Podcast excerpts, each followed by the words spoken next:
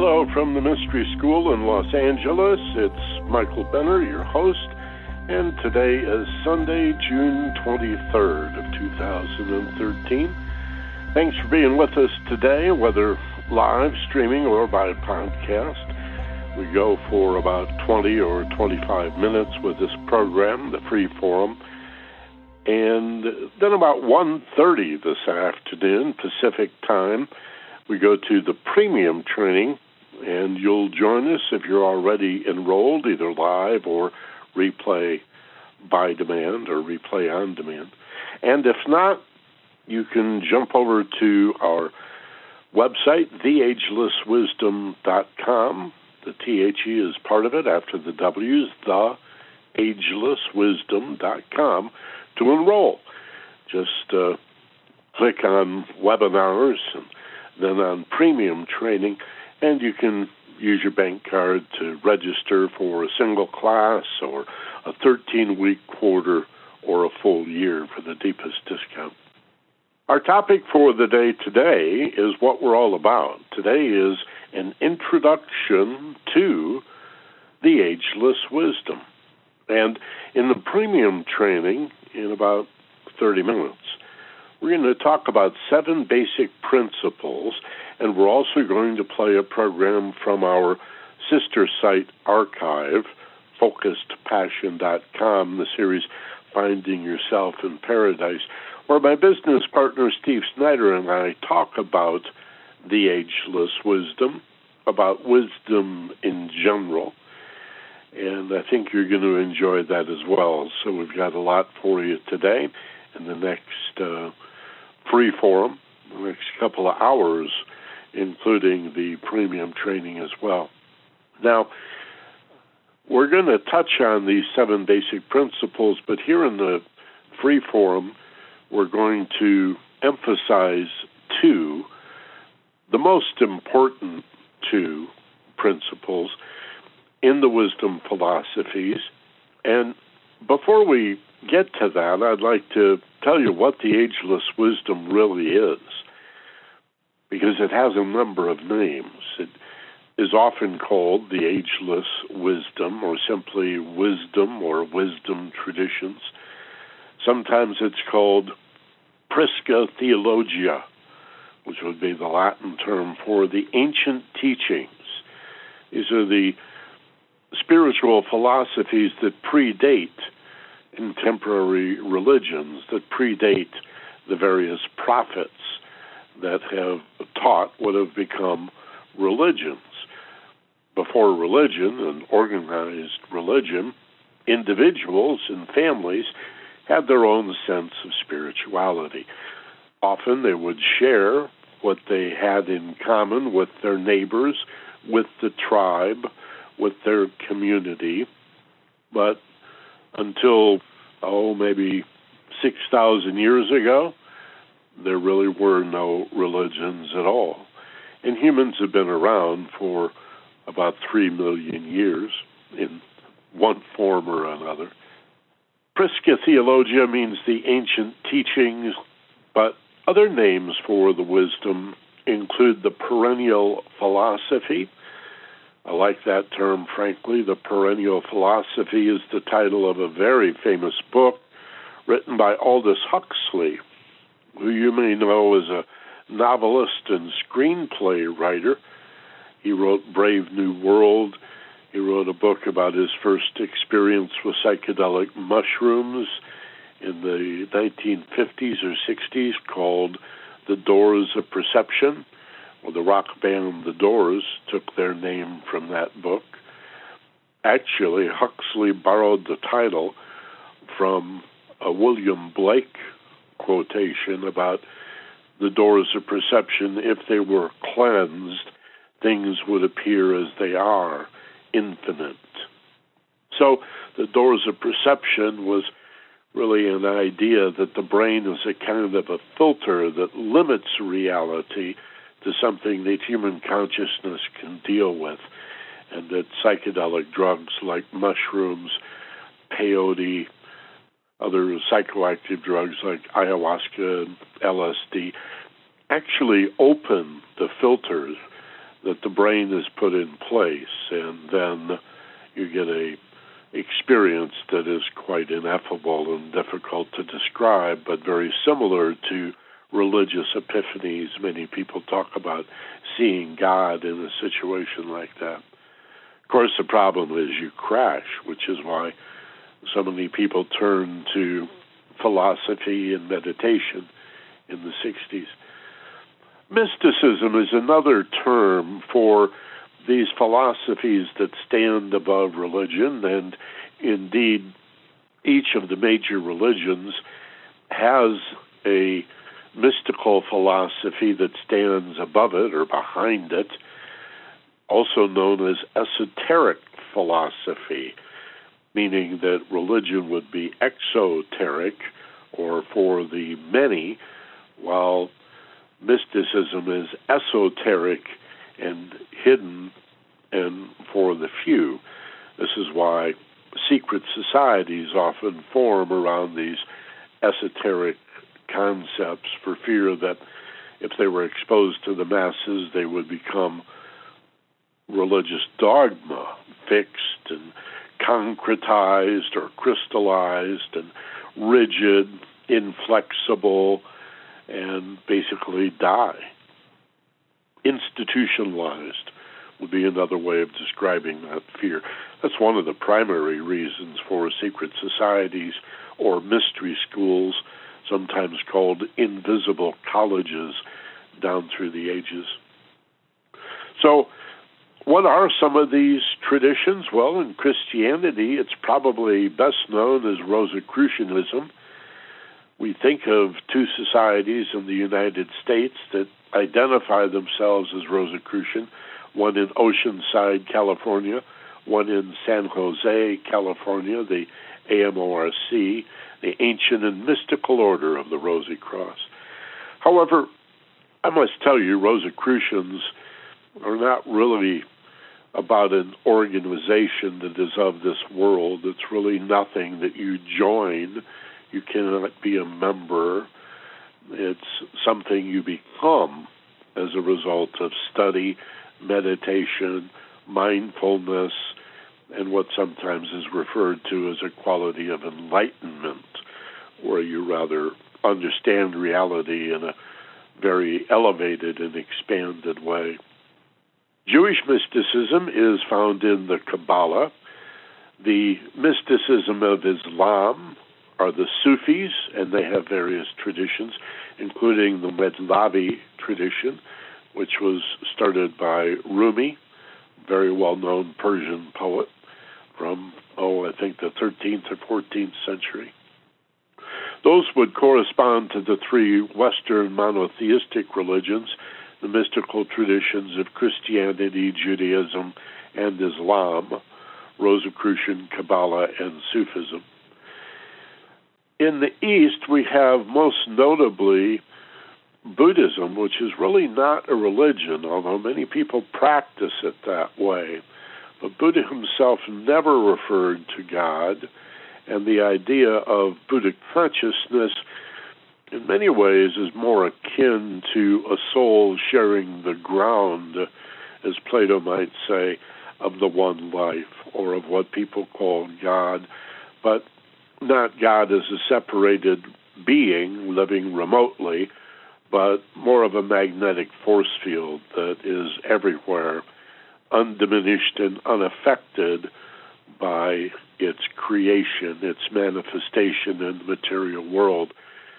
In other words, in Buddhism or Eastern philosophy in general, God is not a separated form that created separated forms, but the material world of separated forms is a current living manifestation of the transcendent nature of divinity. So everything is in the one, and the one is in the everything. We're going to talk about that as one of the primary principles and distinguish panentheism from pantheism in just a few minutes.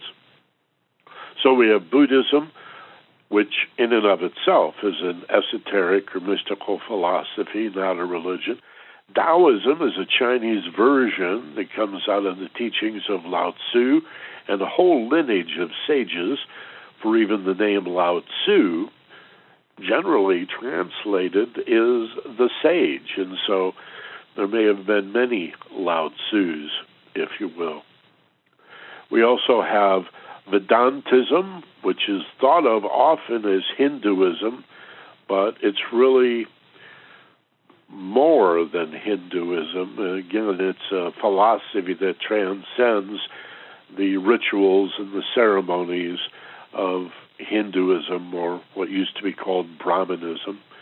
And then there's shamanism practiced by the indigenous tribal people of the world on every continent in very ancient times. And probably Hermeticism. I didn't put that in the newsletter, but ancient Egyptian philosophy based on the teachings of Hermes Mercurius Trismegistus. In many ways, that would have to be considered an alchemical and mystical philosophy as well. So, esoteric philosophy, mysticism, the perennial philosophy, Prisca Theologia, the ageless wisdom, these are all ways of referring to our topic for the day today. We just, of course, call it the ageless wisdom, and our website is theagelesswisdom.com. Well, again, I'm going to talk about seven key principles in the premium training because our time here in the free forum is limited. I thought I'd talk about two of the most important overarching concepts in mysticism, concepts that really do separate it from religion, and yet I'd like to point out that mysticism does not prove religion wrong or contradict religion.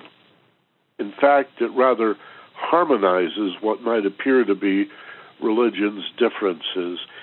In many ways, it is an overarching umbrella type concept and awareness or understanding, a level of consciousness that really unifies religion by simply adding to what religion knows.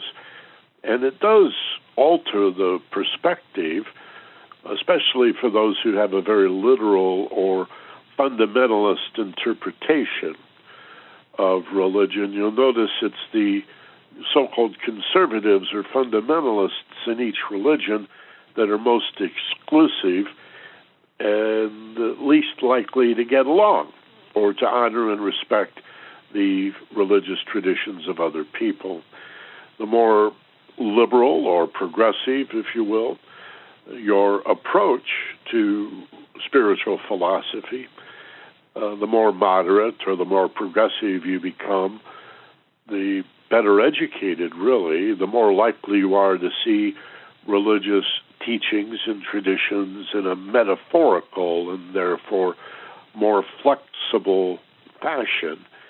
And you begin to see many paths to a single mountain. In fact, this is a ancient wisdom teaching, one mountain, many paths.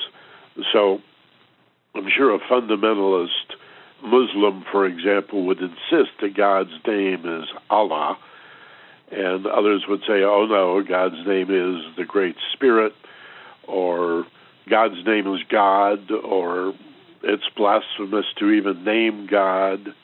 But again, what what difference does it really make if what you're talking about is the source of life the creative force or energy behind all things? if indeed you believe there is such a thing. If you're not sure, then you're agnostic. And if you're certain that the universe is chaotic and exists unto itself in a most disorganized fashion, then you're probably ready to call yourself or have been calling yourself a theist, a non theist, or a non believer.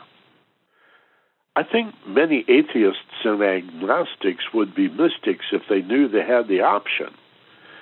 But they believe, like many people in many situations, that two choices covers all the bases. So if they're not a conservative or fundamentalist member of a particular religion, and that doesn't fit for them, then they just must be a non believer or an atheist or at least agnostic. The idea that there may be spiritual philosophies that stand above, I don't want to say apart from religion, but stand above religion, many people just do not understand. So, of the seven key philosophies of the ageless wisdom traditions that we're going to discuss today in the premium training, let me tell you the two most important. One I've already referred to as panentheism. That's P A N, P like Paul or Peter, P A N E N, and the word theism, T H E I S M.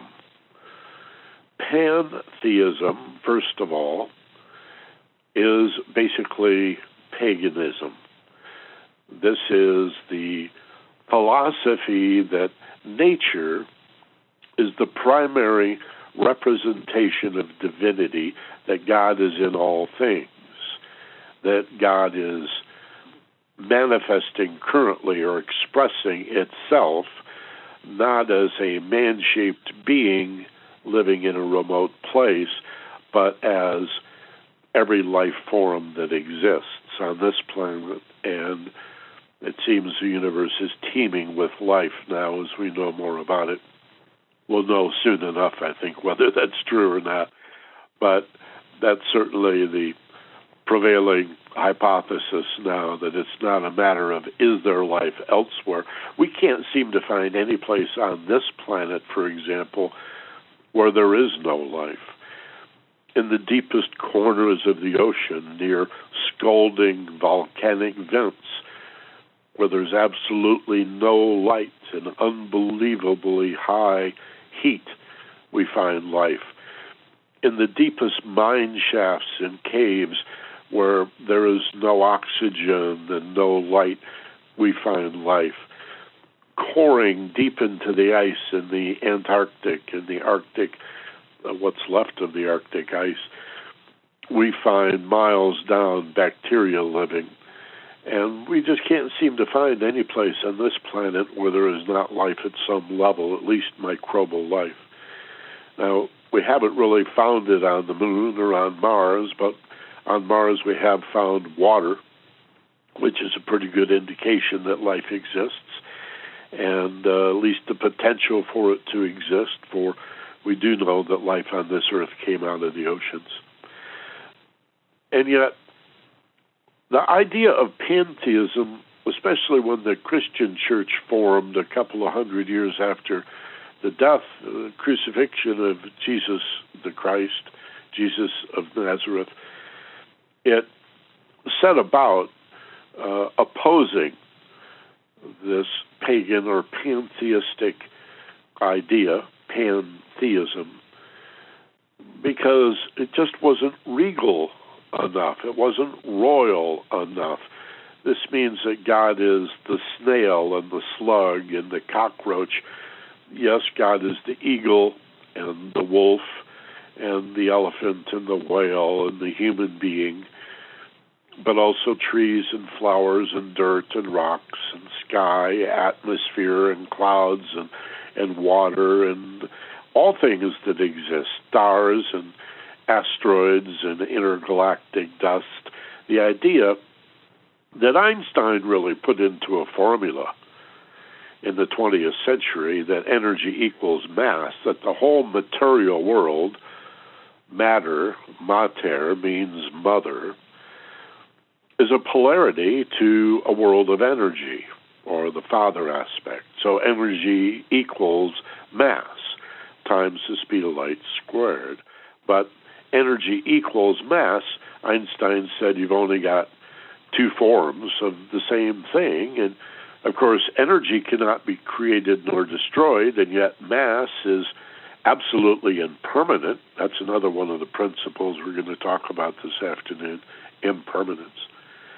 So energy has to be primary to mass because energy cannot be created nor destroyed, and the material world is impermanent. It's always in decay. Nothing lasts. So the material world, even to an empiricist, a hardcore science guy, is a reflection, a manifestation, or an outpicturing of a world of energy. Well, it's a short step then from calling it energy equals mass to spirit equals matter. And so the whole idea of pantheism, that God is in all things and that everything is sacred, may not be regal enough for the church. But panentheism, now you add a second syllable, an en, so it's P A N E N theism. Panentheism says, well, pantheism is only half the story. That the one life, God, if you will, is in every seemingly separated thing. But in panentheism, there's another side to the coin, which is that all of those separated things are contained by, embraced by, and within the one life, and more. So that God is the creation and more. So the one, God, is in everything, and everything is in the one life. That's panentheism. So, so God or divinity then is this everywhere equally present magnetic force field, right? Standing behind the material universe. So this is the first of the wisdom principles that unite all of these philosophies from around the world. And the other is the idea of the overshadowing soul. Uh, the Catholic Church and the Protestants, when they broke away in the Reformation, took with them the idea formed by Constantine's bishops in the fourth century, but the founders of the church did not believe this. It appears early Christians believed in the preexistence of the soul as taught by Christ and also transmigration, or what you might call reincarnation, also as taught by Christ, but those books have been left out. Later discovered as the Gnostic Gospels, but even today they're being ignored, basically because most biblical scholars don't really understand them. But the idea of the oversoul is that human souls, and indeed the souls of all things, animals and trees and plants, and even rocks have souls, or an energy body from which they proceed, exist above and free of form before they come into incarnation. That everything has a soul, that it has existed since the beginning, since the creation, and that it comes into form, it extends itself into physical form, and then upon death abstracts itself, pulls itself back. But that would mean your soul is already in heaven, that your soul is in heaven now, and you ought to be able to contact your soul through reflection, meditation, prayer, mindfulness. And so those are the key principles we're going to talk about today. I hope you can join us. It's a pocket full of change. Register at theagelesswisdom.com. The W's dot theagelesswisdom.com. The thank you page and an email that follows both will have the URL and the passwords you need to join us in just four minutes now on another website. And uh, you can also listen to the replay on demand if you'd like. So I hope you've enjoyed this. Join us next week. We're here every Sunday. Soon, on July 21st, we'll be moving forward three hours to 17 hours universal. That'll mean 10 a.m. Sunday morning for the free forum and 10:30 Pacific for the premium training. That'll be one o'clock Eastern and 1.30 Eastern for the premium training. That's coming up July 21st when we begin our new public seminar in La Crescenta, California. If you're in Southern California, watch your newsletter for information on that. Thanks a ton. Have a wonderful day. Be gentle, love life, and take care of each other. This is Michael Benner. So long from LA.